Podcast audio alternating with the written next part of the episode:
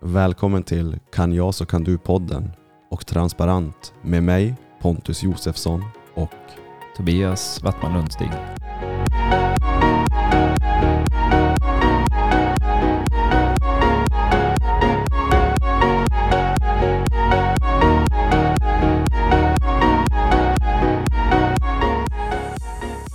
Men du är tillbaka Tobias, en månad i Indonesien. Jag tänker att hur mår du? Hur har du haft det?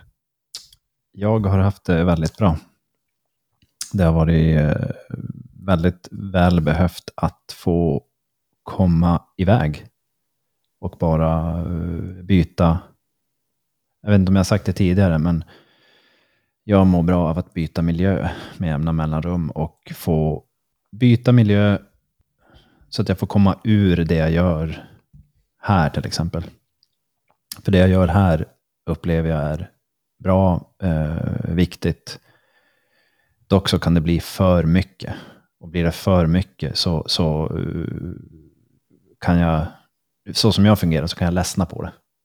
Och när jag ledsnar på det så blir det tyngre och tyngre och tyngre. Och det, till slut behöver jag byta ut det längre och längre och längre. Så den här resan var en sån resa för att få, få komma helt bort. Eh, och det lyckades, eller det vart faktiskt helt fantastiskt. För jag har, en, rolig grej hände eh, för, för säg tio år sedan ungefär. Då, då drömde jag lite grann om, säg 10, 15, ja 10, där kring. Så drömde jag om att få ta iväg mitt jobb när jag är utomlands. Mm. Att kunna göra det där. Såklart. Ja. Det var en logisk tanke för mig att eh, det, det var trevligt. Och det här är ju, då har jag lyckats om jag kan komma dit. Och nu så satt jag och hade möten första, första dagarna. Eh, hade jag lite möten, några krismöten på några företag och hjälpte till med rådgivning. Och det var jättetrevligt att göra det.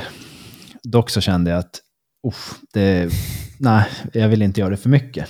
Mm. Så, så ens dröm och ens idé är inte, säk- är inte säkert att när man väl är där och gör det, att det blev som man hade tänkt att det skulle vara där eh, när jag väl, om jag tittar tillbaka i backspegeln så att säga. Mm. Så det jag menar med det var att det var jättetrevligt och, och bra på många sätt att jag kunde göra det och, och så vidare. Dock så är det så att när jag väl är där och är borta, då behöver jag släppa. Mm. Så de första dagarna så var jag med i det. Eh, Men sen så, sen så kopplade jag helt bort. Och då verkligen kopplade jag helt. Jag var knappt in på ja, internet överhuvudtaget. Vilket var super, super skönt. Och när, man, när vi väl kom ut, eller när jag kom ut till djungeln, eh, vilket det är verkligen, det är djungel. Det, finns, det finns väl ingen? Jo, det finns internet där. Okej, ja, det Då, finns det. jo, alltså det, det är så pass väl uppkopplat nu.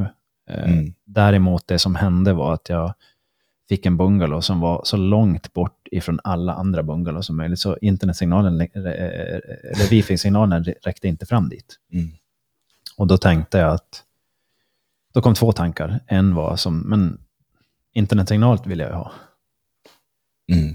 Tryggheten. Ja, och sen kom en tanke, ja, det är inte säkert jag vill ha det. Mm. Så då en tanke var att ja, men, ska jag flytta bungalow så att jag får signal dygnet runt? Eller ska jag se det här som en, anled- som en möjlighet att kunna koppla bort? Och då valde jag den andra, att en anledning till att koppla bort. Och det var väldigt skönt. Blev, det, blev det typ så här krampaktigt att ta det beslutet? Nej, det blev det inte. Men det blev däremot att jag... jag gjorde, det, kom in, det kom in två tankar som, som kommunicerade med varandra. Det här vill jag ha. Ja, vill jag ha det? Om jag får det, det är ju skönt. Är det det jag behöver? Och så bollar jag dem fram och tillbaka. Och kom överens med mig själv ganska snabbt att om det är så att jag behöver internet, då får jag väl bara byta bungalow eller gå till, till eh, matområdet där, där, där det finns stark signal och så vidare. Men dock, här och nu är jag ju inte här för att surfa internet, jag är här för att surfa vågor och Mm. vara i naturen. Så jag valde nummer två. Och det ångrar jag inte alls. Det var superskönt. Mm. Och är det någonting jag missar så får jag väl bara missa det. Mm. Det är inte mer allvarligt än så. Hur var det att komma hem då? Ja, det är skönt. Varje gång så är det... Jag, jag, jag brukar få höra eh, folks idéer om att det är skönt att åka iväg och det är tråkigt att komma hem eller något sånt där. Men, och speciellt eh, komma hem till kyla och mörker. att det är något negativt. Och jag håller inte med om det. Ärligt, jag håller inte med om det. Det har sina utmaningar dock. Det har det. Det håller jag helt med om. Men däremot kontrasten mellan de här två världarna är stark. Och den är otroligt intressant. Och jag har alltid av någon anledning uppskattat den. Uh, och jag tror varför jag har lärt mig att uppskatta den är för att jag har bytt kontraster så mycket över åren uh, och när jag var yngre. Så att när jag kom hem till Luleå, uh, då var det oftast någonstans just före jul. Folk, min familj tyckte att men det var jätteroligt att jag kom hem. Och så gick det in i juletid, det var julklappar och det var eh, julmat, vilket jag uppskattar båda två, julklappar och julmat. Eh, och, och så gick, gick hela, ja men hela, i högtiderna så går ju tempot ner, även fast det är stressigt så går ju som ändå tempot ner på något sätt. Så där fick jag komma hem i den tiden och sen just efter jul, det här är ju länge sedan nu då, då packade jag mina grejer och sen drog jag, drog jag eh, och eh, min partner, några vänner iväg till Alperna eller till fjällen. Och så var vi där och jobbade och, och när, när, folk kommer ihop där, då blir det som en ny start varje år. Och folk är laddade, glada, positiva, pff, ser positivt på livet. Så man hamnar som aldrig i den här eh, mediokra eh, gråzonen. Som jag tror många jag tror det är där många eh, fastnar. Mm. Så i och med att jag fick byta så mycket miljöer så fastnade jag i den där mediokra gråzonen. För precis när jag höll på att gå över till gråzonen så bytte jag miljö. Inte för att fly, utan det är för att säsongerna tog slut. Så jag har fått se att byter man miljö med en viss frekvens så kan man hålla uppe sin motivation jättemycket. Och så nu så var i, att vara i Indonesien är ju vi har varit ute i solen och vattnet minst tre, upp till fem, kanske max sex timmar någon dag. Varje dag nästan. Och eh, ja, det man då säger om D-vitaminer och så vidare så har jag ju då en, ett överskott nu. Så, eh, och så paddla extremt mycket, utmana sig själv. Det har varit extremt mycket det har alltid varit mycket vilda djur i djungeln, men nu har djungeln kommit som närmare in på lägren eh, där man bor. Eftersom jag gissar att det är på grund av coronasituationen som har varit, som, som har, eh, då har ju allting varit nedstängt, så då har djungeln tagit över hela området igen. Och nu så, eh, vi hade till exempel vild leopard som sprang omkring, runt omkring lägren. En, kanske fler. Och den var in vid grannlägret och, och högg en apa en dag mitt vid lunch. Då. bara Rusa, såg du? Rusa, nej, jag såg det inte, men vi fick en bild på det. Så jag kan visa bilden sen. Mm. Så en, en bild leopard kommer in i lägret och hugger en apa och drar iväg puff, med den. Mitt framför folk. um, ganska stora ödlor. Det är inte ovanligt. Uh, enormt stora fåglar. Det finns en, min kompis som, som var med och hälsade på sista två veckorna av resan. Han är fågelskådare, så han, är, han går omkring med en superfin kikare och, så, och han är superintresserad, så han informerar om hur fåglar ser ut, hur de beter sig, och så när han hittar dem så bara kolla där. Så um, det finns en, en jättespeciell fågel som, som finns där som heter hornbill. Och den har som dubbla eh, näbbar. Den har en näbb som den öppnar sig, sen har den en näbb som kommer ut ovanför. Den ser jätte eh, annorlunda ut. Och den är väldigt vacker när den flyger. Så de fanns väldigt mycket där. Eh, påfågel, massa små typer av fåglar. Eh, mycket vilda apor. Och aporna var lite vildare och aggressivare det här året än vad de brukar vara. Och eh, jag såg fram emot att få träffa en apa igen som jag brukar träffa varje år. En, Vad hette han? Big Balls. Big Balls, ja. Men, och Big Balls är ju då en, en stor apa med, med en, en jättemuskulös hanne. Mycket större än, än, än, än de typiska. Det var nästan som att han hade gått på steroider och pumpat lite skrot på ett gym. Ungefär så stor såg han ut. Eh, och så hade han två enorma pungkulor som stack ut där bak när han gick. Men han, eh, förmodligen så har han eh, blivit tagen av leoparden eller eh, blivit sjuk och dött eller någonting, för han fanns inte kvar. Eller inte i läget. Jag såg han ingenting. Och han brukar vara väldigt dominant och alltid där. Förut, varje år. Men eh, i år var han inte där. Så. Rest in peace, big balls. Precis, Big Balls rest in peace. ifall det är så. Ifall Ifall, det är så. Exakt. ifall det är så. Ja. Han kanske är på, han kanske bara bytt miljö på semester. jag vet inte. Men Ja, jag, jag träffade han inte. nej. Så att, nej, men det var uh, suveränt. Det var lite mer folk än, än jag hade förväntat mig nu för de har haft en världscup, världstour-tävling där. Eh, och den drar, den, vi, den ser i stort sett alla som då följer tävlingssurfingen i, i världen, ser den. Och så fort de har ett från ett ställe så får det väldigt mycket media. Mm. Så var mer folk än vad jag är van vid där. Och det är lite mer utmanande, men det är helt okej. Mm. Men det är skönt att vara hemma. Mm. Och jag, som jag sa tidigare, jag är taggad på det här. För nu har det ju varit fyra, det har varit fem veckor utan inspelning. Mm. Utan någon att bolla sina tankar med. Men, dagens avsnitt. Mm. Det, är- du, det, är Pontus som har lite tankar och visioner här. Önskemål. Jag tänker att eh, jag börjar med den första. Och jag har skrivit ner smärtan. Och det jag just då refererar till är det här. Det lyder så här. Du pratar om att läka. Men ibland vill jag inte det. Ibland vill jag vägra. Ibland vill jag krampaktigt hålla fast vid smärtan. För sorgen, smärtan och saknaden är den sista länken till den jag förlorat. Och min första tanke så här när jag såg det här var ju att det inte är helt sant. Det är ju sant, men ändå inte helt sant. Eftersom att jag tror inte att man ska förhålla sig till en smärta. Men å samma veva så förstår jag ju att det kan vara en trygghet, även smärta, även destruktivitet. Men det går ju att förändra. Vill du att jag tar de andra punkterna eller ska vi börja här? Ly- Lyft upp dem och sen börjar vi där, skulle Mm. jag vilja. Mm.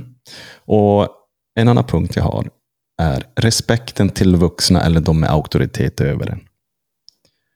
Och den tredje är att säga att du är bra, att du är perfekt precis som du är, oavsett vilket stadie i livet du är i, är inte helt schysst och sant att säga det till någon. Hur mycket du än älskar dem, hur mycket du än hatar dem, att säga att en är helt perfekt trots att de säger att de är i ett lågt destruktivt stadie i livet, att de inte är, man ser att de inte är nöjd med sig själv. Att säga då till den personen att du är helt perfekt som du är, är inte schysst och sant. Mm. Så det är de punkterna jag har, eller mina tankar jag hade inför det här avsnittet. Men jag tänker att vi började med... Jag skulle, jag skulle kunna, om jag, om jag får förändra lite grann i mekaniken i orden där. Ja, självklart. Så den sista, om du läser upp den där igen. Du är okej, men är det helt sant? Mm. Så precis, och då, då sa du något att det är inte schysst. Mm. Man kan säga hur schysst är det om man säger så här och så utforskar man ordet. Mm. Eller, eller frågeställningen. Mm. För om man säger det är inte schysst, eh, det, är, det är ju en personlig tolkning. Mm. Dock så skulle jag vilja vända det till att vad händer om vi gör så här? Vad händer om vi, om vi säger att eh, vi följer den här vägen? Vad händer då? Mm. Och då ser man efter vägen man följer så, säger folk, så, så brukar folk säga, ja, men dit vill jag ju inte. Nej, men det är det här som händer om vi gör så här. Mm. Så hur skulle du vilja att vi gjorde då? Mm. Istället för att säga, det här är bra, det här är dåligt. Jo, men det är lite dit jag vill komma. Efterspelet blir ju att gräva i det. Mm. Men, men just så här, liksom utlåtande, eh, så som jag sa det, är ju liksom Mm. bara ja, bara, kraskt. Sådär. Vad säger jag? Krasst? Krasst? ja, krass. krasst. Bara krass. Så, eh, men är det okej för dig att börja med smärtan? Absolut, smärta är ett favoritområde. det är det verkligen. Men, men det jag läste upp, är, vill du att jag tar det igen eller Läs det igen, så, Jag läser så igen. tar vi det där. så tar vi det därifrån? Du pratar om att läka, men ibland vill jag inte det. Ibland vill jag vägra. Ibland vill jag krampaktigt hålla fast vid smärtan. För sorgen, smärtan och saknaden är den sista länken till den jag förlorat. Vart, eh, får jag fråga, vart eh, fick du den här ifrån? Vart, vart kom den till dig? Var, På sociala medier. I någon viss... I en, ja, man kan då se olika personers eh, typ stories. Ja, det, det var, och det var inte Ulf Kristerssons story. Nej. Nej. Utan det här är då en, en, en bekant till mig. Så eh, personen uttrycker någonting. En, en sorg, en smärta, en saknad av en, av en nära, närstående. Mm, okej. Och ja, som sagt, då, min första tanke var ju, ja, men som jag förklarade lite innan nyss, att eh, det, det är inte helt sant samtidigt som det är helt sant. Ens känslor är ju helt sant att de är där. Mm, absolut. Sen så var de, eh, var de eh, hur man tolkar dem, det är ju upp för tolkning, Mm. så att säga. Så eh, när du läste upp den före vi hade satt igång, så, så, Inspelning. så pratade vi lite grann. Det, det vart ett litet samtal just om det där. Mm. Och eh, då tror jag du nämnde lite som bara hastigt att men det är inte logiskt att tänka så här. Eh, och jag skulle säga att det är helt logiskt att tänka så. Mm. Men det är också, vilke, eh, logik är ju någonting som är, det finns alltid en logik i alla beteenden. Och det, logiken är ju inte rätt eller fel. Det är ju bara så den har blivit utlagd. Mm. Det, det är ett mönster som har, om vi leker med tanken att ehm, du får en vattenskada i huset eller lägenheten. Ditt, ditt vattnet rinner, det finns en logisk förklaring varför det rinner dit. Men vi kanske inte alltid förstår det. Mm. Och det fanns en logisk förklaring varför vattenskadan skedde också.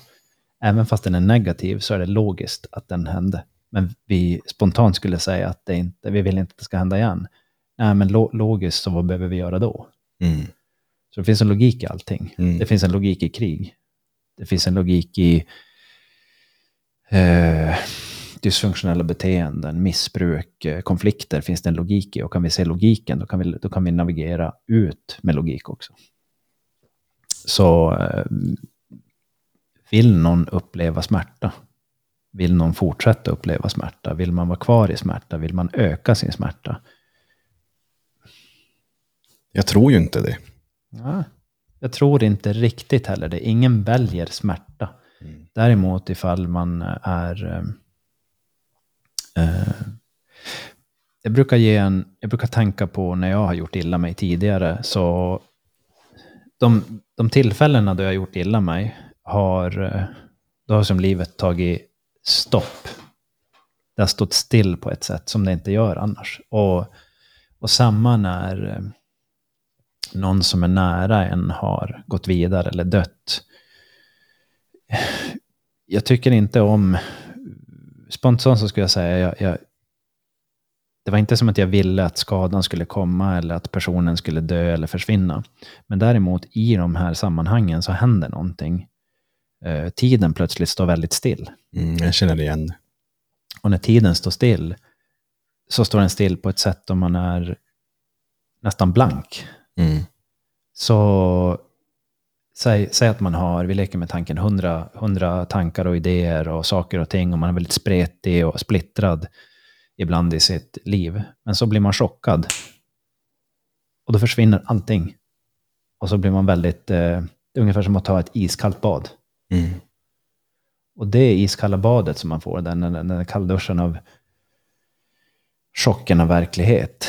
Eh, den kan vara alltifrån, det kanske finns ett behov för den.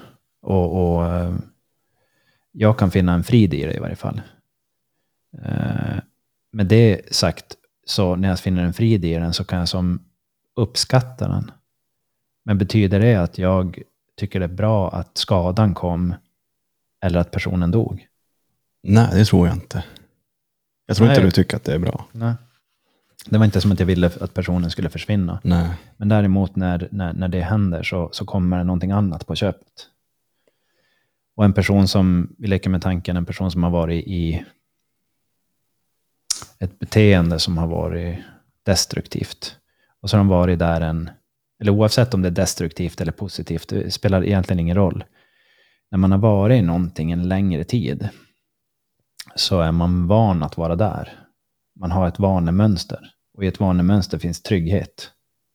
Och när det byts ut har man en stark, eh, ett, ett stark, eh, blir man starkt påmind om det, eh, då, är man då är man som trygg där. Så nervsystemet eh, kommer komma ihåg de här sakerna på ett väldigt fascinerande sätt. Och vi leker med tanken om en person som har varit fast i en relation. Om vi säger så här, varför skulle man välja att vara kvar i en relation som är destruktiv? Säg en, säg en kärleksrelation. Eh, för det finns ju de personerna, ganska många, som är kvar i en kärleksrelation som är mer destruktiv än, man skulle, än som är hälsosamt. Mm. Säg våldsam till och med. Psykiskt eller fysiskt eller både och. Vad är logiken i att personen är kvar och söker sig tillbaka? Jag kan inte svara på det. Så logiken är ju att det, det, det, det, är den enda trygga punkten man har. Mm. Och om det är den enda trygga punkten man har, då är allt annat mer otryggt. Det är logiken. Mm. Så det man behöver göra är att hjälpa personen bli trygg på en annan plats. Mm. Typ. Och eh, jag berättade ju också till dig nu när jag, när jag åkte iväg på den här resan. Så fick jag sådana känslor när jag åkte iväg på resan. Jag kände att nej, jag kände mig otrygg med att åka iväg. Eh, men jag kände att jag, jag behöver utmana mig själv. Jag behöver släppa, jag behöver försvinna härifrån en stund. Men känslan av att jag är trygg nu hemma, för jag har varit hemma så länge och jag har blivit äldre också. Jag har faktiskt blivit, jag fyller 46, vilket är inte lastgammalt. Men det, men det som händer när man blir äldre också, det är att man blir tryggare i vissa miljöer. Det är ganska vanligt. Mm. Så det jag behövde göra, det var att utmana mig själv och åka iväg. Och då ringde jag, då frågade först Sandra när jag var på flygplatsen här på Kallax i Luleå, så frågade hon, för jag, jag kände mig, jag, bara, jag, jag kände mig desorienterad, jag kände att, nej men alltså, det här känns jobbigt nu alltså. Och det är som så här, men det här ska ju vara kul. Nej men det känns inte kul. Jag vet att det kommer bli kul, men det känns inte kul. Det känns inte roligt. Det känns... Nej, jag mådde illa. Kom till Stockholm, det var lite lättare. Jag satt och jobbade lite grann, gjorde undan lite jobb och hade lite möten också. Och så när jag ska kliva på planet så ser jag att eh, Jan, en, en kompis, har ringt. Och det är en av mina närmsta, ja man skulle väl nästan kunna säga själsligt närmsta vänner. Vi träffas inte så ofta nu mer. Han bor på Gotland.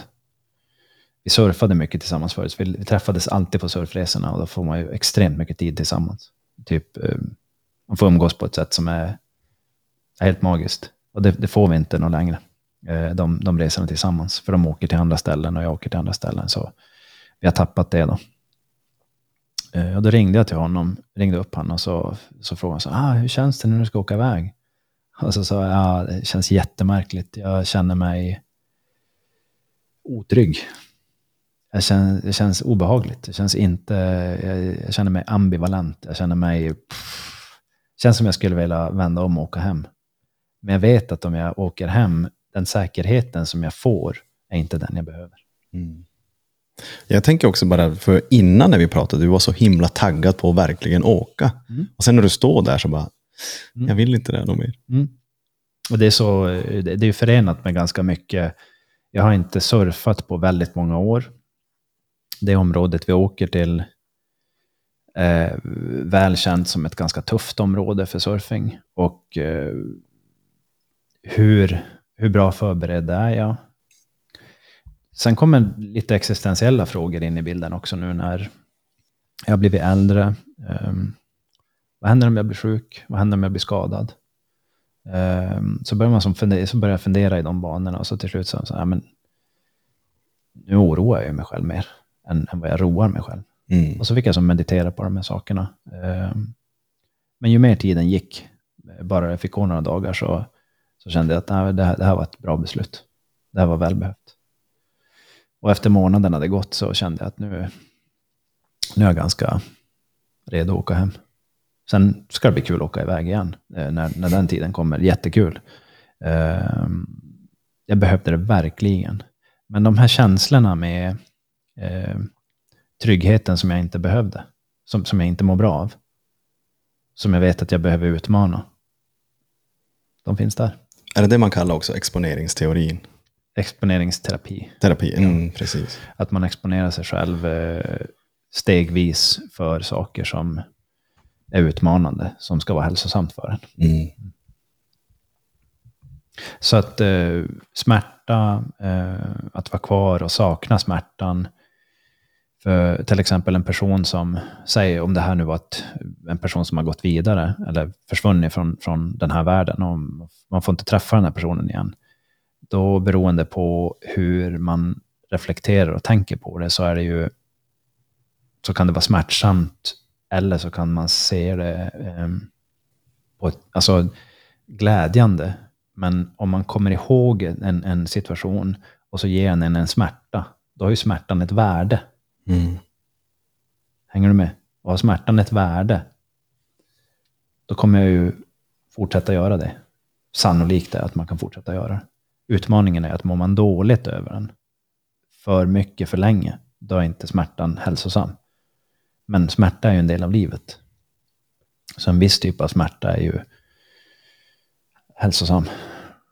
För jag tänker just det att i, i, vad som än händer i varje situation, dagligen och i livet, vecka ut, vecka in, det är det att oavsett hur ont det gör eller hur glad man kan vara, så, så är det en möjlighet för oss att träna på vissa saker.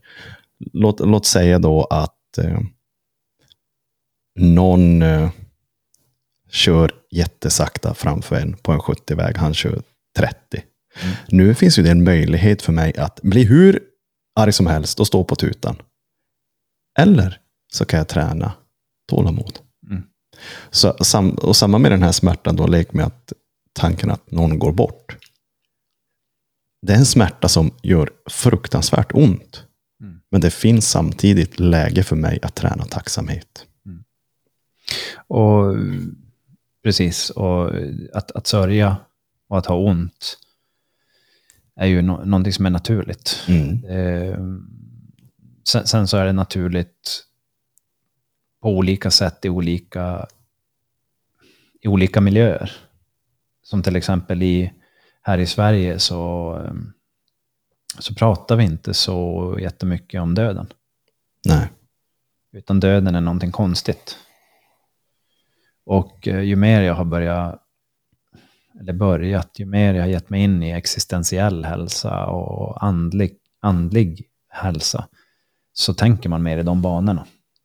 Eh, starten av livet, livet, resan och slutet.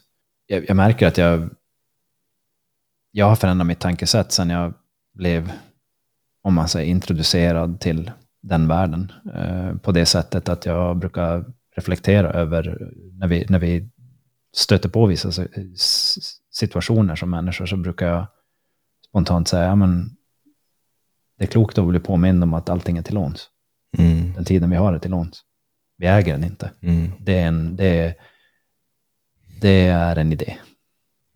Den är till låns. Och det verkar vara så det är, punkt. Där är hur, en punkt efteråt. Hur många gånger träffar du dina föräldrar varje år? Oj, varje år? Nej, men jag träffar dem ganska mycket ändå. Eh, och eh, som till exempel nu i helgen så har jag varit med min bror, eller vi, jag och min mor åkte ner till min bror eh, i Övik och hälsade på honom. Eller hälsade på deras familj. Han har tre barn, fru och tre barn. Så vi åkte ner och hälsade på dem, bodde med dem och eh, faktiskt startade årets kallbads eh, starten på årets, eh, mina första kallbad var nu. Mm. Så de har en älv nedanför eh, där de bor. Så vi bastade och sen så gick vi ner till älven. Och så kallbadade vi och, och gjorde lite andningsövningar. Och, och det behövde han, för han, han har varit ganska stressad på senaste. Så han sa han, han sa det var helt magiskt att bara få blanka sinnet. Mm. Bara bli nollställd. Mm. Så men hur mycket jag träffar dem, oj, det, det, har jag inte koll på. Varför jag frågar det är att om vi, om vi tar ett exempel nu, att du, du, du Tobias är, ska fylla 46. Mm. Har du tur så lever du till, eller tur och tur, om, om, vi, har, om vi går på statistik så lever du till du är 85-90. Mm. Så du har ungefär halva livet kvar. Lek med tanken att du träffar dina föräldrar bara två gånger per år. Om du lägger upp det som så då, att du träffar dem två gånger per år, du har 45 år kvar. Då får du träffa dina föräldrar 90 gånger till Mm. innan du dör. Mm. Eller, de går ju, för, jag tar tillbaka det jag sa, för de går ju bort lite tidigare, för de är ju äldre än dig. Så lek med tanken att du får träffa dem 70 gånger till i ditt liv. Mm. Bara av att ställa den frågan. Jag personligen får i alla fall. Om någon säger åt mig, du får träffa dina föräldrar 100 gånger till. Då blir jag så här, okej, Mm. det är inte så mycket. Men lite grann som du också sa, tiden är lånad. Mm. Och ju mer vi kan meditera i det, desto bättre kan vi bli också på uppskattare. uppskattare. Ja, vi kontinuerligt reflekterar på det på ett hälsosamt sätt. Precis.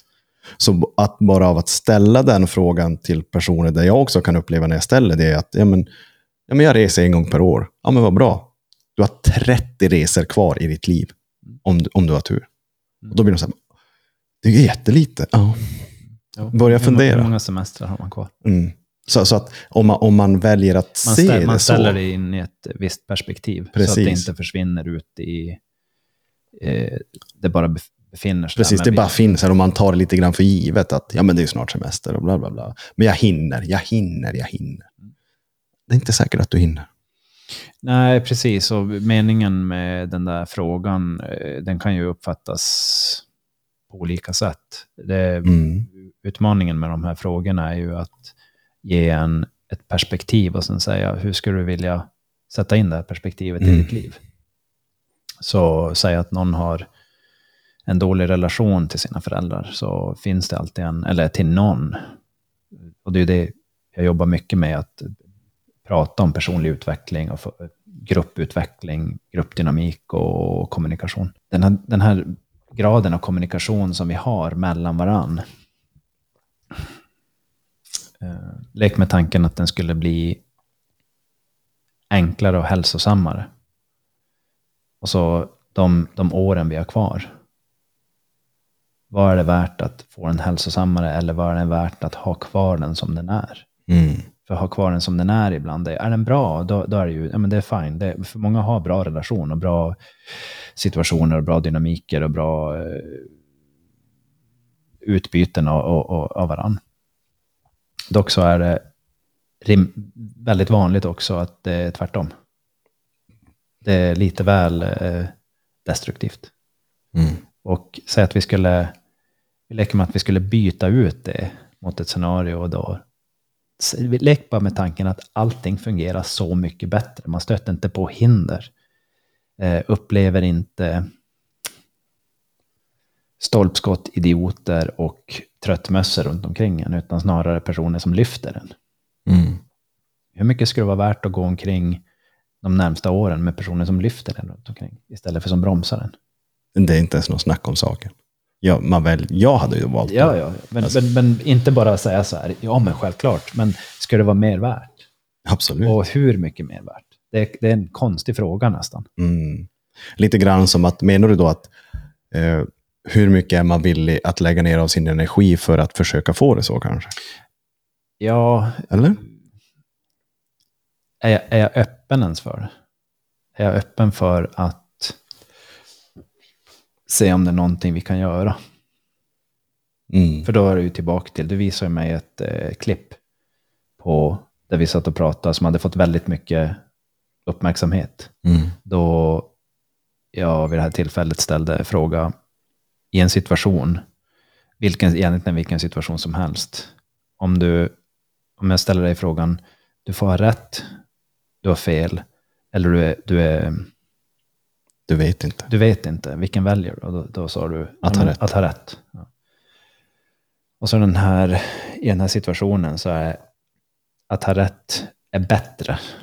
Det är det jag vill ha. Och jag är övertygad om att jag har rätt. Men situationen som, som vi befinner oss i är en konfliktartad situation. Och så, och, så, och så är det som att vi musklar över varandra. Då är vi i en konflikt. Mm. Men vad händer om vi backar tillbaka och så säger alla så här, ja men jag är lite osäker nu. Och så börjar vi utforska vad som händer där. Och det är oftast enklare med eh, en extern part med som inte är direkt känslomässigt kopplad till situationen. Mm. När man gör det, då plötsligt börjar man se nya vägar som man inte såg innan, men de fanns där hela tiden. Mm. Så just det här som du ställde i början, är det sant det här? Mm. Så ens övertygelse som var helt sann nyss, om vi backar en stund eller bara lägger i friläge och säger så ja men vänta, då, shoot, vi är öppen. Öppen som att man menar det. Respektfullt öppen. Mm. Då plötsligt öppnar sig nya vägar. Och nya vägar är bara nya vägar. Det kan vara en väg som är, som var, men vi tog oss dit på halva tiden och halva energi. Vi vill ha ut hälften av den energin vi har lagt ut tidigare. Kanske en bråkdel bara. Och nu hjälps plötsligt alla åt istället. Tidigare så hjälptes alla åt, men de hjälptes i, i, i hur ska man säga, man var splittrad och gick eh, i krasch med varandra. Mm. Vilket är otroligt vanligt i konflikter. Man går egentligen i krasch med varandra. Två meningar om rätt som går... Två bilar som tycker att de kör i rätt, på rätt sätt är på väg in i en kollisionsriktning. Vem är den första som ska bromsa eller vika av och inse att det här är på väg in i en kollision? Vem är den? Mm. Då är det plötsligt logiskt. Men i, i kommunikation, då är det inte alls lika logiskt att vi är två farkoster som håller på att kollidera nu. Hur låter det? Mm. Jag är helt med dig. Och vi har ju pratat om det här tidigare. Exakt det här. Att vi sitter och övertygar varandra om våra övertygelser. Och jag vill inte höra din övertygelse, du vill inte höra min, utan vi, vi, vi höjer frekvensen av vår övertygelse. Eh, eller till slut ger upp och säger, ja men du får rätt. Du får väl rätt, men jag gillar inte ens dig. Mm. Så nästa gång när jag har möjlighet att, att utöva makt över dig, då kommer jag göra det. Mm. Det är en dysfunktionell relation. Mm. I en viss grad. Mm. Sen om, om vi leker med tanken att någon tar fram ett baseballträ och utövar makt över en, det är ju ännu mer dysfunktionellt då, självklart. Men en fråga jag har då angående den här med smärtan och eh, om, om vi säger då, om vi leker med tanken att den enda länken jag har till den här personen är en smärta och det vill jag ha kvar. Hur kan vi ta oss ur det? Om det, om det inte är smärta vi vill känna. Men i, i, det här, i det här tillfället så pratar vi ju om en person, inte med en person. Mm. Så första steget är väl att ta kontakt med personen och, och prata med personen som att man är ärligt intresserad av vart de är. Inte, inte mer intresserad av att säga hur fel de har. Mm. Hänger du med på det? Ja, absolut. För just att om, om vi leker med tanken att jag upplever, jag upplever att det är någonting du gör som inte du mår bra av. Och så säger jag åt dig hur fel du gör. Mm. Eller så, säger, så, så intresserar jag mig för dig nog till att du får berätta hur du känner och hur du tänker. Och när, när, när du berättar hur du känner och hur du tänker, då får jag höra din logik. Och då kanske vi till och med kan börja prata om logiken. Och ibland kan det bara vara så att personen behöver få uttrycka sig, så lättar smärtan. Det är väldigt vanligt. Får man uttrycka sig så lättar smärtan. Mm. Och då kan till och med personen se logiken i det själv. Men om man berättar hur någon har fel och, och hur det inte är bra, har de fått uttrycka sig då? Nej. Inte alltid. Nej. Men jag tänker just, om vi leker med tanken att jag sörjer och det är jag som har sagt det här åt dig. Mm. Och, jag, och, jag, och, och, och jag uttrycker att jag vet inte hur jag ska göra. Jag vet inte hur jag ska ta mig vidare. Nej, men sen är ju, sen är ju frågan, eh, hur, hur länge har den här perioden varit? Har den varit en dag? Mm. Har den varit en vecka? Har den varit en månad? Har den varit ett år? Har den varit i tio år? Mm. Det är helt andra perspektiv. Är personen kvar efter ett år, då börjar det bli ohälsosamt. Mm. Är det en vecka, då är det helt hälsosamt. Så det är frågan om tidsperspektiv också. Ti, Mm. Tid och, och ehm, intensitet. Är intensiteten så grav så att personen inte kan leva sitt liv en dag, det är inte farligt. Mm. En vecka, då börjar det bli ganska mycket om de inte klarar av att göra någonting. En månad, ja men då börjar det bli ett mönster. Mm. Så det beror lite grann på intensiteten och tiden. Finns Kommer det det, någonting? tillbaka ibland, Mm. Helt fine. Kommer det tillbaka ibland så personen till exempel blir triggad av att dricka två helrör vodka och sjukskriva sig från jobbet. Mm, då har det börjat bli destruktivt. Mm. Är det så att de sätter sig med gitarren och spelar lite kärlekssånger som får dem att gråta, ja, men det är ingen fara. Kör Mm. på. Se bara till att strängarna håller. Så det är lite intensitet och tid också som är kopplat till det där. Finns det någonting man kan göra? Trots att vi har det här ganska öppna ämnet just nu. Alltså prata med personen. Och alltså, Men om det finns någon som lyssnar nu och känner smärta mm, och lyssnar bara på oss Mm. och, och, och vi säger att men, sök hjälp, eller försök att det, få... det, det beror ju på eh, graden av smärta och, och, och hur, hur långt och hur frekvent den kommer smärtan. För till exempel, jag blir låg ibland. Mm. Jag har fysisk smärta, själslig smärta, neurologisk smärta. Från gamla skador och från saker och ting. Behöver jag söka hjälp? Mm, jo, och det gör jag. jag. Jag söker upp några kollegor som får knäcka till lite kotor och revben och, och så vidare. För att jag känner att ja, men nu, nu har jag inte tagit hand om mig själv riktigt. Eller så jag hamnar i en situation där jag känner att jag behöver bara lite hjälp. Och så prata med någon som man känner att man får komma lös. Däremot har det börjat inskränka in, eh, i ens liv så att man, man får en kronisk, säg, nedsatt funktion någonstans, psykisk eller fysisk nedsatt funktion. Då finns ju behovet för att söka hjälp. Någon som går omkring med kronisk värk i en rygg eller en led eller ett hjärta eller ett sinne. Finns behovet att söka hjälp? Absolut. Vem kan man söka till? Ja, det finns jättemånga man kan söka till. Att hitta någon som man eh, trivs med, som kan hjälpa en. Toppen. Eh, måste man söka hjälp? Absolut inte. Behöver inte söka hjälp för någonting. Skulle man gynnas av att söka hjälp? Absolut. Vem av de här kommer söka hjälp? Mm. Så eh, det är en utmaning lite grann att säga. Det finns ju ingen regel egentligen. Det finns ingenting. Det finns ingen handbok om när, var och hur vi ska söka hjälp. Ingen handbok som är så här, den vedertagna över hela världen, i hela universum. Men det finns en massa idéer. Mm. Så när ska vi söka hjälp? Det är ju, det är ju upp till personens egna uppfattning. Eller att man får hjälp av någon som, som hjälper en med uppfattning, vad, vad som kan vara hälsosamt. Eh, går man för länge med någonting, så till exempel eh, går man för länge med eh, nedsatt syn. Det är inte farligt, men man kan få spänningsverk i huvud, axlar, nacke, knä och tå. Hela kroppen kan bli påverkad av att man går omkring och spänner sig. Finns det, är det logiskt, bör personen söka hjälp? Typ gå till en optiker. Mm. Eh, om man säger så här då, varför skulle personen behöva söka hjälp? För att till exempel få bort sina, sin spänningshuvudvärk till exempel. Jag har, jag har stött på vänner och bekanta som är i min ålder. Som har sagt, jag vet att jag skulle behöva använda glasögon, men jag kommer mig inte till att göra det, för det som, det känns konstigt.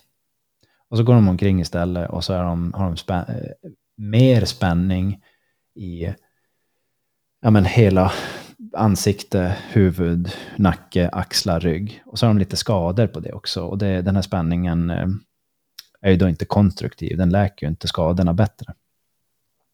Så då kommer man in i vanemönster också. Så personen är van att, att inte ha glasögon. Så man kanske till och med behöver träna sig själv på att ha glasögon. Mm. För till exempel blir synen så pass drastiskt nedsatt så att du, blir, du får inte köra bil eller utföra ditt yrke utan glasögon. Eller du kan inte, du är nästan bli, äh, det är bara en stor suddig sak framför så här. Då är det logiskt att då måste man. Men när man är i gränslandet att man klarar sig, då är det inte alla som tar till sig det. Utan då är, och här finns det inget rätt och fel. Det blir enklare att läsa om du tar på dig de där. Men då kommer man också in i, ja men jag ser annorlunda ut, jag är inte van att göra det här. Då kommer man in i vanemönster. Och vanemönsterna är logiska. men på ett sätt helt ologiska. Och då är utmaningen om man pratar med en person, tycker jag. Eller det är så jag jobbar. Att intressera sig för personen nog mycket så de blir öppen för att bolla idéer. Men när de inte är öppen för att bolla idéer, då kan man säga hur mycket rätt och fel, eller bra och dåligt, eller hälsosamt och ohälsosamt. De är inte med och spelar boll. Mm. Sen kan man ju prata med personer på olika sätt för att få dem att öppna upp sig. Men, men smärta är en sån sak som är, vi går omkring med det genom livet. Um, det är inte fel. En del går omkring med mer, en del går omkring med mindre, en del går med, omkring med mer kroniskt. En del är mer öppen för att lösa det. En del, en del är till och med mer öppen då för att spendera mer pengar för att lösa det. En del är mindre eh, öppen för att spendera pengar. De vill gärna lösa det, men det får inte kosta någonting.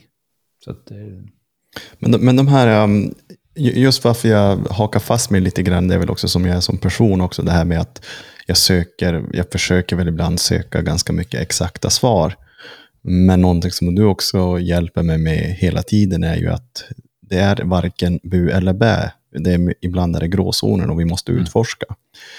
Men jag tänker så här, varför jag vill få dig nu att försöka dela med dig av kanske mer konkreta sätt att hantera en smärta är för att till exempel, om någon frågar mig, eller säger åt mig, "Ja, men hur går man ner i vikt?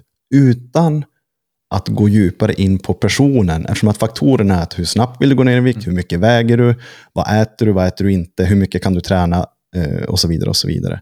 Jag kan ju ge en bred aspekt av att, okej, men tänk, så här hade jag gjort. Tänk på det här, tänk på det här, tänk på det här. Mm. Har du någonting sånt angående just smärta och länk? Alltså, d- den här smärtan som den här killen beskriver om är ju inte samma smärta som, som en ryggskadad. Ah, nej, precis. Nej. Men eftersom att du är... Så Mm, det som jag hade gjort eh, rent konkret, det är ju att jag hade velat prata med den här personen, mm, för det första. Alltså prata med dem. mm, För utan att prata med dem så skjuter man ju från höften ut i luften och hoppas att man ska träffa någonting. mm, Så det jag skulle säga är att om det tynger personen nog mycket till att det tar väldigt mycket energi och tid från dem. Så att det blir på den destruktiva sidan, destruktiv skala. Så ta kontakt med någon och prata med någon som, som man känner att man får kontakt med. Och utforska de här sakerna. För som sagt, eh, att säga att den här, eh, säga exakt gör så här så försvinner den. Det är inte helt sant. Det är inte helt schysst heller. Nej, det är ju lite respektlöst ska jag säga. Mm. Det blir svamligt. Eh, inte seriöst. Så personen har ju, jag, jag vet inte ens vem de har förlorat. En förälder. Ja. Och jag vet inte ens vem den föräldern är. Det finns ju de som har föräldrar som...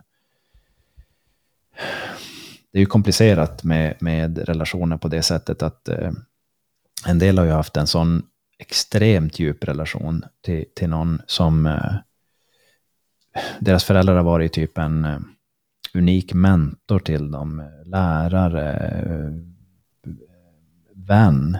De har varit fiske och jaktkompisar typ så här på den nivån så att man förlorade en sån vän. Medan vissa förlorar en biologisk förälder som, som tillverkade dem, men inte så mycket mer. Mm. Och det är en värld i olik, hur olik de två föräldrarna är. Så har du förlorat en vän och en, föräld, eh, en god vän och en förälder, då, då, då är det lite annorlunda. Då varenda gång som man åker och fiskar ett tag efteråt så är inte fiskekompisen med till exempel. Eller träningskompisen. Mm. Bowlingkompisen, jag vet inte vad de har gjort tillsammans. När man blir påmind om, eh, säg att någon skaffar barn och så lär de sina barn att köra bil. Och så blir de påmind om hur mycket de fick lära sig att köra bil av sina föräldrar. Medan någon annan tänker som att Nej, men alltså, mina föräldrar har inte lärt mig att köra bil, de har bara suttit och skrikit på mig.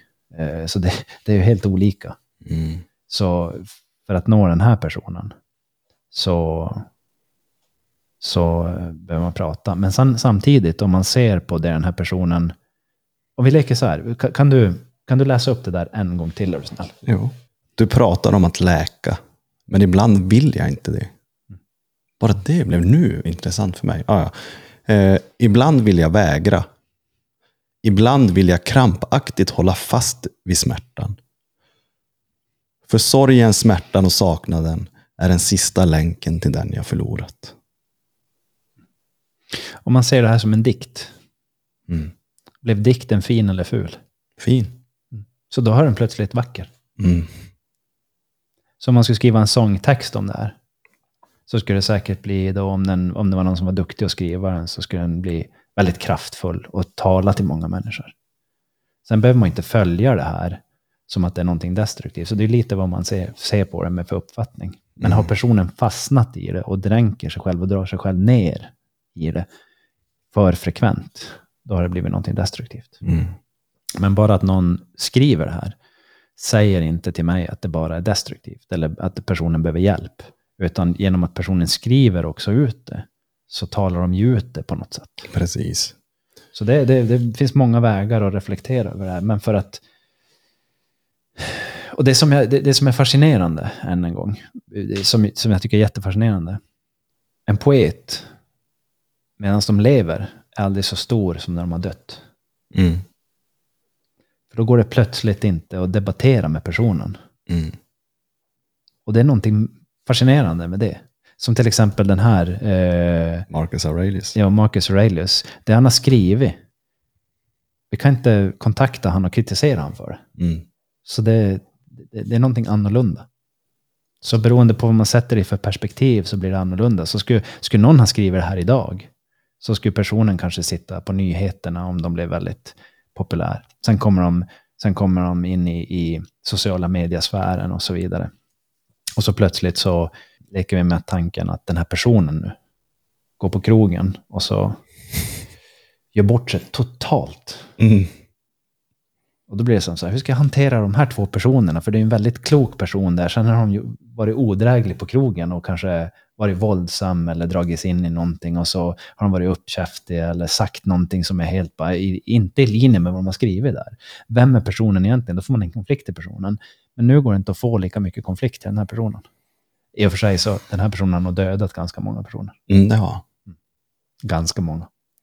Han var ju den sista av de fyra goda kejsarna. Och vad är det som säger att han var god? Är en uppfattning? Det är ju vad som står. Så att jag, lä- jag lägger väl ingen mer värdering i egentligen Marcus Aurelius som Nej, men jag, person. tänker, jag tänker perspektiven är ju Ja, ja. intressanta. Ja, absolut. För vi känner ju honom inte. Nej. Men, men idén från liksom så länge sedan om filosofi är ju så himla stark. Och många ledare använder just stoicismen eh, i, i livet, i vardagen. Ja, det är praktiskt. Det är klokt. Väldigt praktiskt. Så ehm, du, du tog också upp iPad. Är det någonting? Nej, jag skulle... Det, det behövdes inte. Det, just när man läser upp någonting som... Jag brukar reflektera ibland på... Om man lyssnar på... Jag kan ta upp den. En, en sångtext. Tobias sitter nu och scrollar i sin iPad. Så Se. man ser inte i, i bild. Men... Um, då har vi... Så jag ska läsa upp en, en sångtext. Jag tycker jag en, en, den här spelar jag med jämna mellanrum.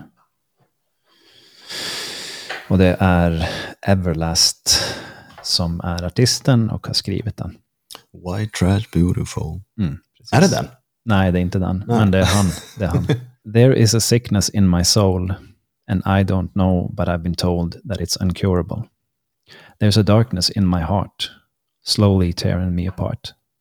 It's unbearable. Drops of blood and lakes of tears. And baby, after all these years, you are still beautiful. I've been loved and I've been used, cut wide open, scarred and bruised. I'm unbreakable. Flesh it heals, that I know. Hearts they never mend. Lovers come and go, girl, but right now I need a friend. I walk for miles and I talk for days, and I keep trying to change my ways. It's so difficult. You kick and scream, you curse and yell. You tell me that I should go to hell. It's so typical. Touch my heart, feel my pain. Let me know I'm not insane. You're so merciful. Break your heart, I cheat, I lie, and honestly, I don't know why I am so pitiful. Flesh it heals, I know, hearts they never mend. Lovers come and go, girl. Right now, I need a friend. There's a sickness in my soul, and I don't know, but I've been told that it's uncurable. There's a darkness in my heart, and it's slowly tearing me apart. It's unbearable. Vad han säger? Det, här, det är ju lite grann samma stuket som med den dikten jag läste upp. Läste upp. Det är en jättekänd sång. Mm. Så han uttrycker ju, jag- så som jag ser på my- mycket musik, speciellt sån här musik, inte den här popmusiken som, som kanske görs för att sälja och producera, producera och göra pengar. Så den här typen av musik är för mig, så som jag tolkar det, är en dikt som man sjunger ut. Känslor som man för över till, gör en dikt av och sen, sen sjunger ut. Och det blir väldigt kraftigt, det blir väldigt laddat. Sen så är ju frågan när man lyssnar på det, om man, om man bryter upp det och tittar på det, för det här brukar jag göra på möten med grupper, eh, för att få gruppen att hamna i en annan, annat mindset. Så analyserar vi lite låtar. Och då brukar jag spela låten. Mm. Och då brukar jag säga, vara väldigt noggrann till att säga, jag är inte professionell artist, så det är inte, det vi ska försöka lyssna på nu är inte hur duktig jag är på att spela gitarr eller kritisera varför jag inte är bättre, utan snarare jag ska nu spela en låt och så ska vi lyssna på innebörden av låten. Lys, lyssna på texten. Så ska vi titta på den tillsammans, vad kan den betyda? Och när vi sitter i en grupp så visar det sig att gruppen har inte vid ett enda tillfälle analyserat låten på exakt samma sätt. Mm. Utan man, man tolkar den lite olika. Och en del säger till och med när man, när man försöker göra det här så säger de, jag, jag, jag kan inte höra orden, utan jag lyssnar som på någonting annat. Mm. Och då var det en kille som sa så här, jag, jag lyssnar på hur starkt den påverkar dig när du spelar den. Och jag sa, oh, wow, det, det hade jag inte förväntat mig. För det gör den när, när jag spelar den. den, den jag lever mig som in i den. Så än en gång, för mig så, det, det som han beskriver här är livet. Mm. Det är tufft. Men den kan, beroende på hur man ser på det, vara mörk. Eller så ser man att han försöker ta sig ur någonting. Mm. Han gräver antingen ner sig, eller så tar han sig ut i någonting. Det, och det är det som, som poesi är. Poesi är ju öppet för tolkning, va? Mm. Eller det är så ja, jag ser på det. verkligen. Absolut. Det är ingen så här, så här är det, så här ska du göra, det här är rätt och det här är fel. Utan det är ju, en, det är ju typ en typ av sång ut. Eh, och det är samma när på våren eller någonting, när fåglarna börjar kvittra. Varför kvittrar de? Är det fint, är det fult, är det jobbigt bara, eller är det bra? Det är som så här, det är ju det är bara en del av livet. Så jag tror, det här är vad jag tror, han, han, han lättar sitt hjärta. Mm. Och lite grann, om vi tar den här sociala, jag hittade den här eh, dikten på sociala medier. Och då kan man ju också tänka att nu skriver Everlast en låt om det.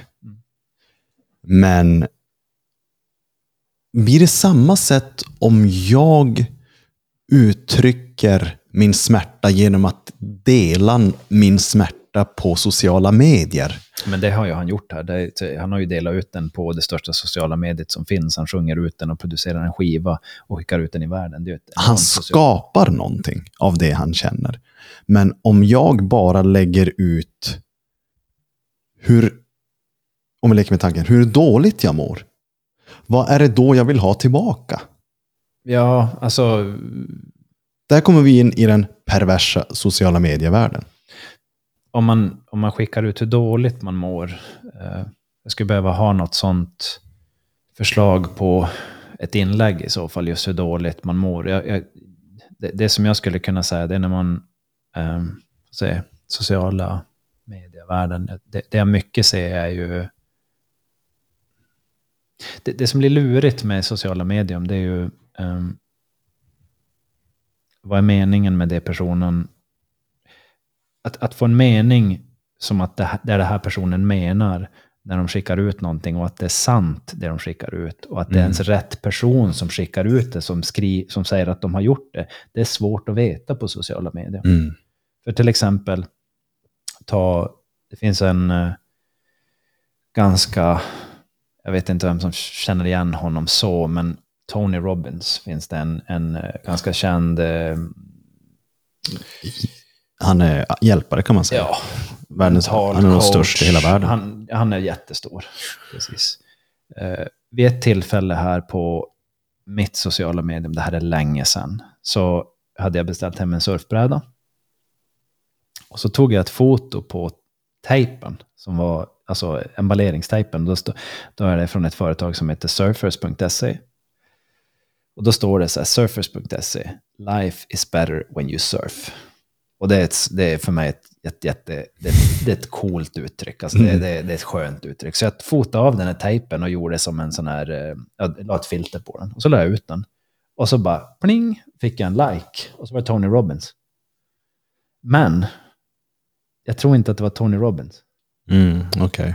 Någon annan sköter hans sociala medier. Ja. Mm. Alltså, ve- vem är det som säger han är världens största? Om vi leker med tanken då. Alla som försöker eh, göra, alla som har lyckats inom företagsvärlden, de sköter inte sitt företag själv. Nej.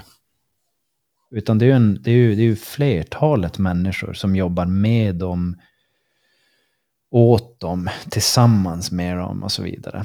Och det är ju, sä- säg att vi leker med tanken att man har tio personer. Då har man tio personers olika infallsvinklar när man Mm. jobbar. Och för att få tio personer att kunna jobba med varandra så behöver man en, en eh, då har man en liten organisation, ett litet företag. Och för att få det företaget att gå runt så, eh, vad heter det, vi leker med tanken att du och jag skulle skriva en bok. Då skulle vi kanske behöva hjälp av någon som är duktig på att skriva. Och så som vi tänker skulle inte boken helt bli om det inte är vi som skriver den. Så om det är någon som är jätteduktig på att skriva, då kommer de skriva den på sitt sätt. Mm. Så då blir det en, en eh, kommunikation mellan tre personer plötsligt. Och sen förlaget till exempel vill kanske att man ska ha ett visst upplägg i hur man skriver den. Så då kommer de ha sin take på hur det ska skrivas. Så plötsligt så fick jag inte styra det 100 procent. Så frågan är, vem kommunicerar man med? Mm. Det är lite komplicerat just det där när man säger, det här har skrivits på ett socialt medium, och jag har sett det här på ett socialt medium. Ja, men vem är det egentligen? Mm. Ja, jag förstår Och, och, och, så jag tar sociala medier med mycket stor försiktighet. Mm. Och till exempel när jag ser på bilder, jag brukar kolla på surfbilder och så vidare, och det är jättevanligt om någon vill gå in och kolla på någonting som är mindblowing.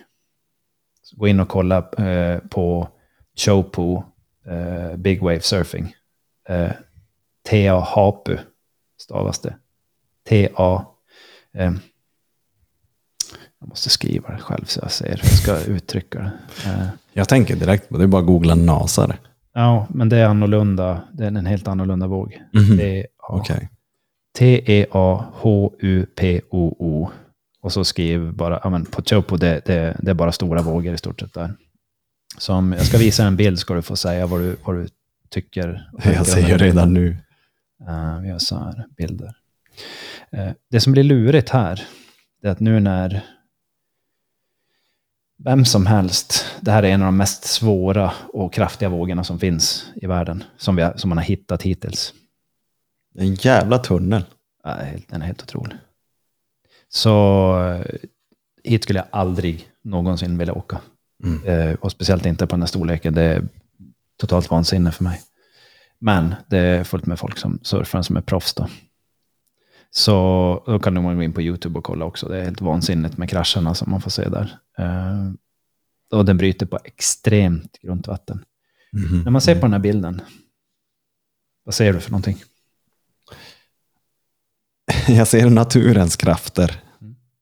Och jag ser en liten, liten stackare mitt i vågen som, Vad är det som säger att det här är sant? ja, För grejen är att med bara de enklaste verktygen idag så kan jag klippa ut den där personen och sätta han vart som helst. Eller sätta mig själv där. Mm. Så vad är det som säger att det är sant när det är på en bild idag? Det är det som är så fruktansvärt läskigt och lurigt. Men vad tänker du om NASAs satellitbilder på jorden? Är det sant?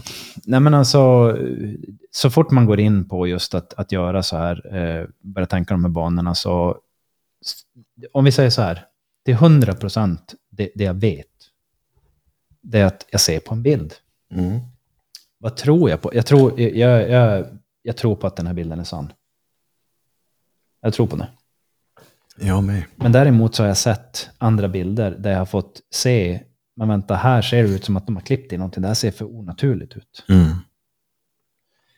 NASAs bilder på, på jorden och så vidare, jag tror att de är sann. Men ska man vara 100% helt säker så vet jag att jag tittar på en bild. Mm. Så om vi leker med tanken, och det här är lite, kan vara lite provocerande. Mm. Det här kan vara väldigt provocerande för en del elit och jag menar inte att provocera och ifrågasätta det på ett negativt sätt som att nej, det har inte hänt eller till exempel jorden är inte rund, den är platt och så vidare. Det är inte, absolut inte det jag säger. Utmaningen är ibland att vi köper saker väldigt mycket, koncept, och så säger vi, jo men jag vet, ja, var- varför vet du då? Jo, för jag har hört någon annan säga det. Mm. Det är jättevanligt. Och det är så vi har navigerat väldigt mycket. Men på ett sätt så är det så vi behöver göra. Till en viss del. Sen blir vi väldigt också öppna för manipulation. För ju, när någon är riktigt duktig på att säga så här är det, så här är det, så här är det, så här är det. Då kan de manipulera en. Och så ser livet ut. Vi kan bli manipulerade av vem som helst. Eh, är det någon som någon gång har hört ett rykte som senare visar sig att det var inte sant? Det är en del av livet att få vara med om det. Då har man köpt ryktet Mm. utan att kolla med källan. Vad är det egentligen som har hänt? Och jag har varit med väldigt många gånger där det har blivit ett rykte, en historia har börjat berättas, den har börjat spinna iväg och så sen så samlar man en grupp och säger man så här, vad är det egentligen som har hänt? Och så säger personerna sina, ja men du vet, det och det och det och det har hänt. Får jag fråga vem har varit där när det hände? Mm. Då är det så här, va? Har någon varit där när det hände? Och så samlar man ihop informationen och går så nära kärnan som möjligt. Och då blir personer, då blir personer ibland så otroligt medvetna om att, men vänta, jag köpte historien för jag fick höra det av en trygg källa, men jag har ju faktiskt ingen aning. Och den där Mm. trygga källan hade också fått höra det av någon källa som var lite, kanske manipulativ eller vilseledd eller så vidare. Så vad är sanningen i allt det här? Mm. Så det, det är lite lurigt. Och, då, då, då, och så fungerar våra sinnen. Att vi tror på saker och ting och sen så kanske vi släpper säkerhetstyglarna. Som till exempel, jag, jag har en, en säkerhetsprocedur. Eh, så fort någon ringer till mig som inte jag känner och säger hej, eh, jag skulle vilja prata med, då är det så här, i vilket syfte? Nej, men vi har, vi vill hjälpa dig att bli bla bla bla. Så, nej, jag är inte intresserad. Mm. Jaha, varför inte det? Jag är inte intresserad ens att prata med dig. Varför inte det? Och här tar samtalet slut. Jag kommer lägga på. Hej då, klick. För de försöker dra en in i att bli intresserad i någonting som Mm. att jag är inte intresserad. Jag är faktiskt, och det, är- det är tyvärr lite snävsynt att göra på det sättet. Men jag har varit med om flera tillfällen då det är, alltså det, det, det, det är läskigt hur, hur eh, de försöker sälja någonting till och till slut så är man inne och så börjar man fundera, men det här låter bra, men jag har ingen aning vem den här personen är. Och jag har vid Mm. några tillfällen köpt någonting från företag som visade sig att det bara kostade och tog pengar och tog energi. Mm. Dessvärre. Sen finns det de som levererar och levererar jättebra saker. Och det är där jag tycker sociala medier är lite, det är klurigt. För det finns gott om folk som gör gott på sociala medier, men det finns också gott av de som gör inte det. Så det är en djungel. Det finns vilda djur som är trevliga och vilda djur som är farliga. Så, The big wave. mm, Teapo. ja, den, är, den är helt brutal. Uh, jag ska visa en bild här tror jag, på En wipeout. Ja, vi ska se wipeout. Ska få se en Wipeout of the year. Vi ska se om den kommer upp där. Jo, här. Man gör liksom highlights av all Jo, crash. ja, ja, men, ja, men så är det. Ska vi se. Om den kommer upp på... Den här är helt förfärlig. Vilket många är det, men den här var exceptionell. Varför tar det sån tid? Är det internet eller? Eller brukar det vara så här? Nej, men det kan vara så här. Ja, Man måste gå in på YouTube. eh, Vi ska se. Den där va? Var det den? Ja. Här är bland det obehagligaste jag sett tror jag. 2016 Wipeout, wipeout of the year. Oj. Oj! Och det är jättegrunt där den, där den bryter och slår vågen. Så de, de trodde som att ja, men han kanske dog där. Jag tror han, är väl, jag, jag tror han klarar sig, tror jag. Han följer så med hela svallet. Alltså han följer ju med hela... Det som gör den här vågen så exceptionellt, Kolla, nu, nu drar den med han. Mm. där kommer han. Boom. Det som gör den här vågen så speciell är att den, den, den, hyvlar och drar upp vattnet så snabbt och hårt på revet. Så jag träffade en eh, ett år en man i Timor vars son hade varit med och tävlat i världstouren och hade fått surfa den här vågen. Mm. Eller det hade varit en tävling på den här i Tahiti. På det här revet. Och då när de hade gått igenom säkerhetsparametrarna eh, så sa de att, eh, hade de berättat till honom, Shane hette han, så sa de att det han hade fått till sig det var att vad du än gör, om du hamnar på insidan och vågen kommer och håller på att bryta och du ligger här, så finns det ett sätt man kallar inom, inom surfing för att ducka. Så man duckar under vågen, trycker ner Mm. brädan och så kommer man upp på baksidan. Vad du än gör så ducka aldrig den här vågen, för den suger för mycket vatten. Så du kommer Mm. åka bakåt och slå i revet. Så vad, då släpper du brädan och så dyker du ner och så håller du i revet tills vågen har släppt. Och då dy- simmar du upp och sen simmar du iväg. Så han sa, om det ser ut som att du kan ducka den så gör inte det. Och så hade, det, hade han hamnat på ett sånt ställe. Nu var det inte så stort, men det var Mm. ändå stort. Och han hade kommit simmande, hamnat på insidan. Och så hade han tittat på vågen och så, och så han berättade efteråt att han, ja, men den, här går nog, den här går att ducka. Så han hade gjort det.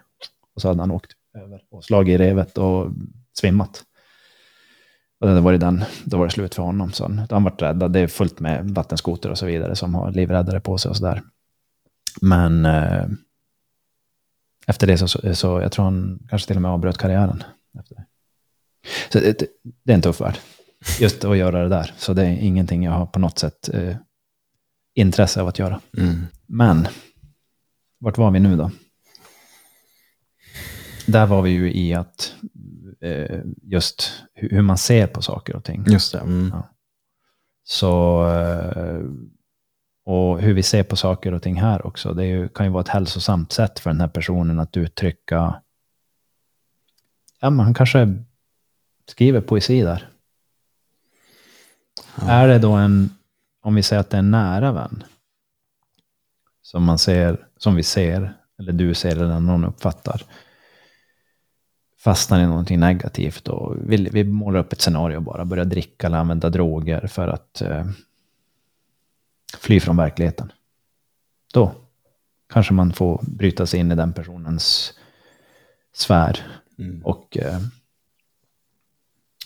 göra en liten reality check. Till exempel. Mm. Så bara genom att läsa det där så, så eh, upplever inte jag att det går att säga vad som eh, försiggår egentligen. Men att personen uttrycker en, en, en starka känslor, en saknad och så vidare. Absolut. Så det är uppe för tolkning ska jag säga. Det är, men det är lite det också. Det var väl det som också var meningen. Jag är ju på ditt spår att man, vi, man kan inte sitta här och veta och säga bu eller bä. Men att prata om det och, och liksom, som jag också försökte få ur dig de här, men ska vi prata om idén och hur man kanske kan återhämta sig. Mm. Så att det, är väl, det är just därför jag valde. Men det finns många, det finns jättemånga vägar att, eh, att göra det. Eh, jag var ju, ett år så var vi och surfade i Papua Nya Guinea och då dog en, en, första veckan eller andra veckan när vi var där så dog en äldre person En local va? En local, precis. Och eh, då kom de till oss eh, som bodde där i byn. Vi var typ, jag tror vi kanske var tio stycken vita personer i hela området. Eh, och så kom de och så berättade de till oss att det har dött en person och då har de den här, eh, de har ett, eh, ett visst sätt de hanterar död på. Eh, och då sa de att vi, vi har en tradition här där att eh, när vi när någon har dött så sörjer vi en person i tre dagar. Då sörjer hela samhället i tre dagar. Eh, och då sa jag, wow, okej. Okay. Och så sa han att, och då första, eh, vad heter det, under de här tre dagarna så ska vi inte göra någonting som är roligt. Och ni är ju nu, han sa, ni är, de var väldigt respektfulla mot oss. Så eh, det var typ byns överhuvud som kom till oss och berättade. Och så sa han att vi skulle uppskatta om ni första dagen nu inte gjorde någonting som var glädjande. För det skulle, det skulle visa respekt för personerna för oss och det är bara en dag. Eh, det är ingenting vi kräver av er, men, men eh, gör ni det så, så skulle det vara fint gentemot den personen och oss. Och vi som bara, men absolut, vi behöver inte alls surfa den här dagen. För surfing är ju förknippat med en glädjefylld aktivitet. Mm. Så första dagen surfade vi inte, sen började vi surfa igen. Och det var fascinerande att se hur de, hur de gjorde det där. Och det var ett sätt att hedra personen eh, som, som har dött. Och sen efter den, eh, de här tre dagarna, då återgick livet eh, till det vanliga. Så, eh, och sen så hade de en sak till som, som var annorlunda där. Nu är det här ett väldigt primitivt samhälle. Eh, på en annan del av världen, i en annan del av världen. Och de hade hög eh, frekvens av eh, malaria. Och när, de, när ett barn fyllde år, då firade de att barnet överlevde ett år. Mm. Upp till, tror jag, om det var fem eller någonting år, då firade de just att barnen har överlevt ett år till. Och det tog mig på så här, wow, just det, vi firar ett barns årsdag, men de firar att det här barnet har nu fått leva ett år. Det var annorlunda. Det har inte dött i år. Oh, Okej. Okay. Det fick mig att bli så här, hmm, vi är på en annorlunda plats. Mm. Men det, det, det var, jag tyckte det var ett friskt sätt att se på saker och det var så de gjorde. För livet är tufft. Och än en gång, vi pratar ju här i våran värld om... Jag, jag tänker på livet som belånad tid. Sen så förvaltar jag den här belånade tiden på mitt sätt. Så hur förvaltar jag min belånade tid? Mm. Och beroende på hur jag förvaltar den så kan jag få längre eller kortare eller högre eller mindre kvalitet. Mer eller mindre av någonting, mer eller mindre smärta till exempel. Och jag tror att förvaltar vi den hälsosamt så får vi mindre smärta. Vi blir aldrig av med det. Men smärtan blir meningsfull. Och det menar jag, jag, jag tror på det. För en smärta som inte är meningsfull, det är destruktivt. En smärta som är meningsfull, som vi kan hantera, som vi kan göra till någonting, den kan leda till någonting bättre. Och det är hela konceptet med allting jag jobbar med. Jag har sett mycket skit. Jag vill förstå mig på det, jag vill, jag vill förstå mekanismerna. Jag vill kunna hjälpa så att det blir mindre av den varan. Jag tror inte jag kan få bort den, det är helt övertygad om. Det går inte. Men vi kan hantera den så den blir mer meningsfull och mindre destruktiv. Sen är jag också en, jag tror ju inte att någonting händer rent utav slumpen. Jag tror att allting händer utav en anledning. Mm. Och det finns ju de som säger att ja, men det händer alltid mig och jag är så olyckligt skattad. Mm. Och då kan jag säga nu någonting som kanske också är provocerande, utan att vela provocera, det är att men det var väntat. Någonting har ju lett upp till det här. Mm. Att gå runt och låtsas vara ovetande av saker som sker runt omkring en, det är lite grann, då får man skylla sig själv. Och det är upp till lyssnaren att tolka helt på egen hand, men jag tror inte att någonting händer av Eh, jag tror inte att någonting händer utan anledning. Jag tror att allting har en mening i det som händer. Ja, men min pappa dog. Ja, okej.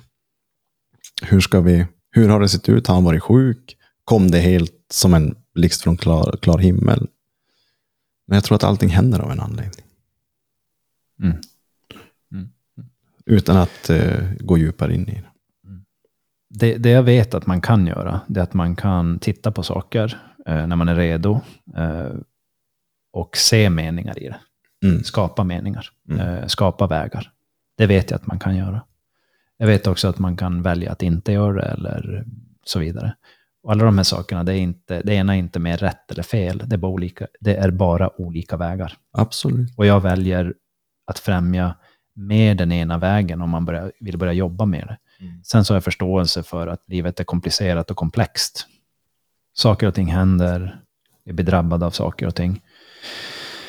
Eh, vi har olika, alla på ett sätt lite olika och, och väldigt lika på ett annat sätt. Eh, förmågor och eh, möjligheter till att ta itu med dem. Och för vem som helst som skulle vilja eh, hantera saker så finns det alltid vägar om man känner att det, det, känns inte, det känns inte hållbart, det känns inte riktigt rätt, det känns inte bra där man befinner sig eller vart man är på väg. Då finns det alltid andra vägar, det finns det. Mm. Eh, sen så, just att eh, orden skylla sig själv skapar oftast inte mer förståelse eller Absolut mer inte. eh, Mm. eh, vilja att delta. Ut- Så de, de orden är jag lite försiktig med att använda mig av, av den anledningen. Eh, eh, Så, eh, men alla, alla får vi ta konsekvenserna av vårt agerande genom vårt liv. Mm. Så, så är det. Sen en del, en del tror på stoicismen, en del tror på Gud. En del tror på en annan gud, kanske Allah eller någonting. En del tror kanske på någon annan existentiell kraft. En del är, eh, vad heter det, icke-troende. Alltså tror på, eh, vad det heter, Ateist. ateismen, eh, precis. Så, men i allt det här så finns det vägar framåt och igenom. Uppfattningar, idéer, känslor, tillvägagångssätt. Så vem man än är med vilken en gud eller vilken en, eh, vilket en trossystem man har. Vilken väg väljer man och vad får man ut av det? Vad har man för behov? Mm. Vad vill man göra?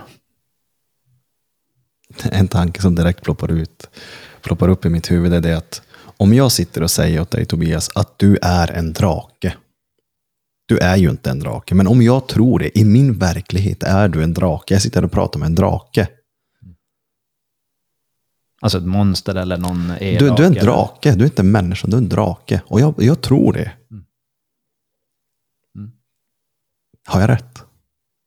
Din uppfattning, du har rätt till din uppfattning. Men du är ju inte en drake. I min värld så eh, är, det, är det rent en, en, en tecknad eller är det en, som en drake i, i vad heter det, Sagan om, nej, Sagan om ringen eller eh, vad heter den andra? Game of Thrones? Game of Thrones. En sån drake. Nej, du är bara en drake. Okej, ja. Det, det, förstår du? Alltså liksom Jo, så här, ut, ut, det jag tänker är ju lite grann, eh, okej, mm. Och Varför, jag, varför det kommer upp, det är liksom lite, jag tror att det är en blandning av allt vi har pratat om idag. Liksom.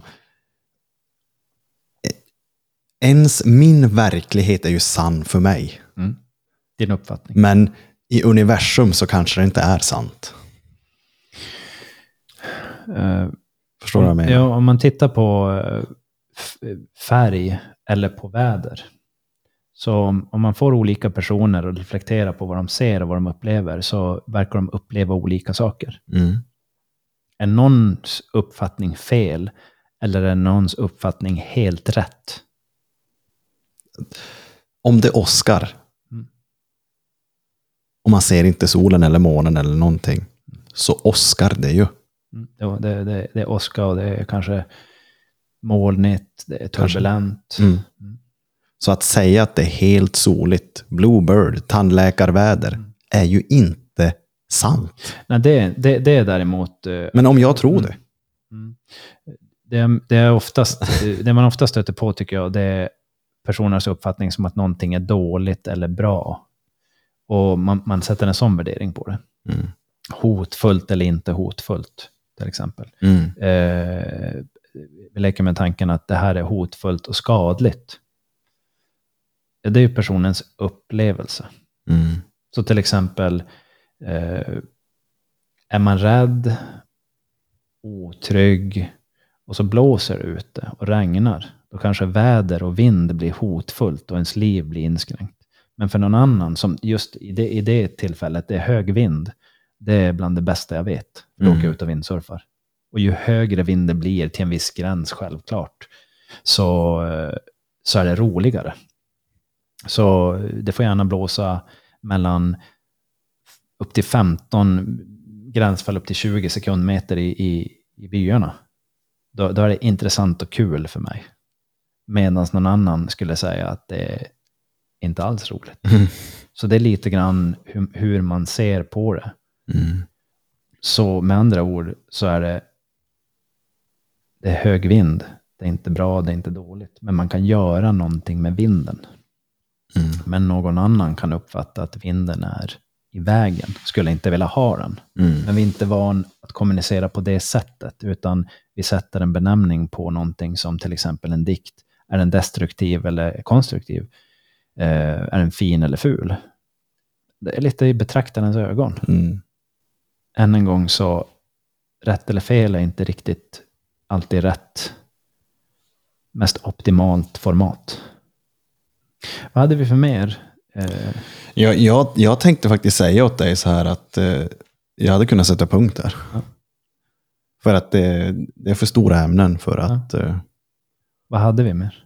respekten till vuxna eller de med auktoritet över en. Och du är okej, men är det helt sant? Mm.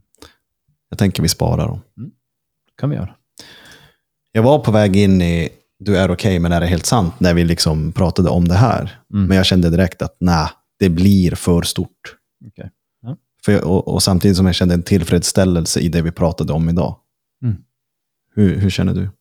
Nej, men det känns... Eh, nu är vi ju eh, tillbaka efter eh, sommaren. Hösten är, hösten är här. Vi, vi har båda haft lite ledigt. Mm. Så det känns... Eh, jag tror det viktiga är bara att göra någonting och så får det bli som det blir. Mm. Istället för att göra det så bra som det kan bli. För ibland så, så bra som det kan bli blir inte rätt. Precis. Mm.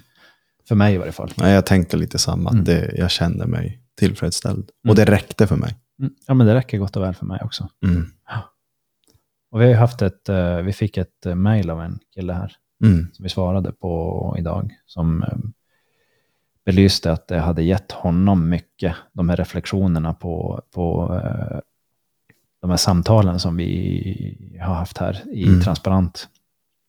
Och han uttryckte att han eh, hoppas att vi skulle, eller han rådde väl oss till att ni har mycket kvar att ge, sluta inte. Det var väl så jag tolkade det. Så det och det var, det var- jag tycker det var jättekul att få höra det. Det är fint att få. Ja, ja, jättefint. det Så värmer att- faktiskt. Ja, absolut. Jag varit glad. Jag, jag läste det tror jag för en, en vecka sedan och då ringde jag till dig. Och, Mm. Eller då, det var då vi pratade efter jag hade kommit hem och då, då sa jag att ja, men jag såg det här. Det var jättekul att se. Så att, eh, och vi svarade till honom idag.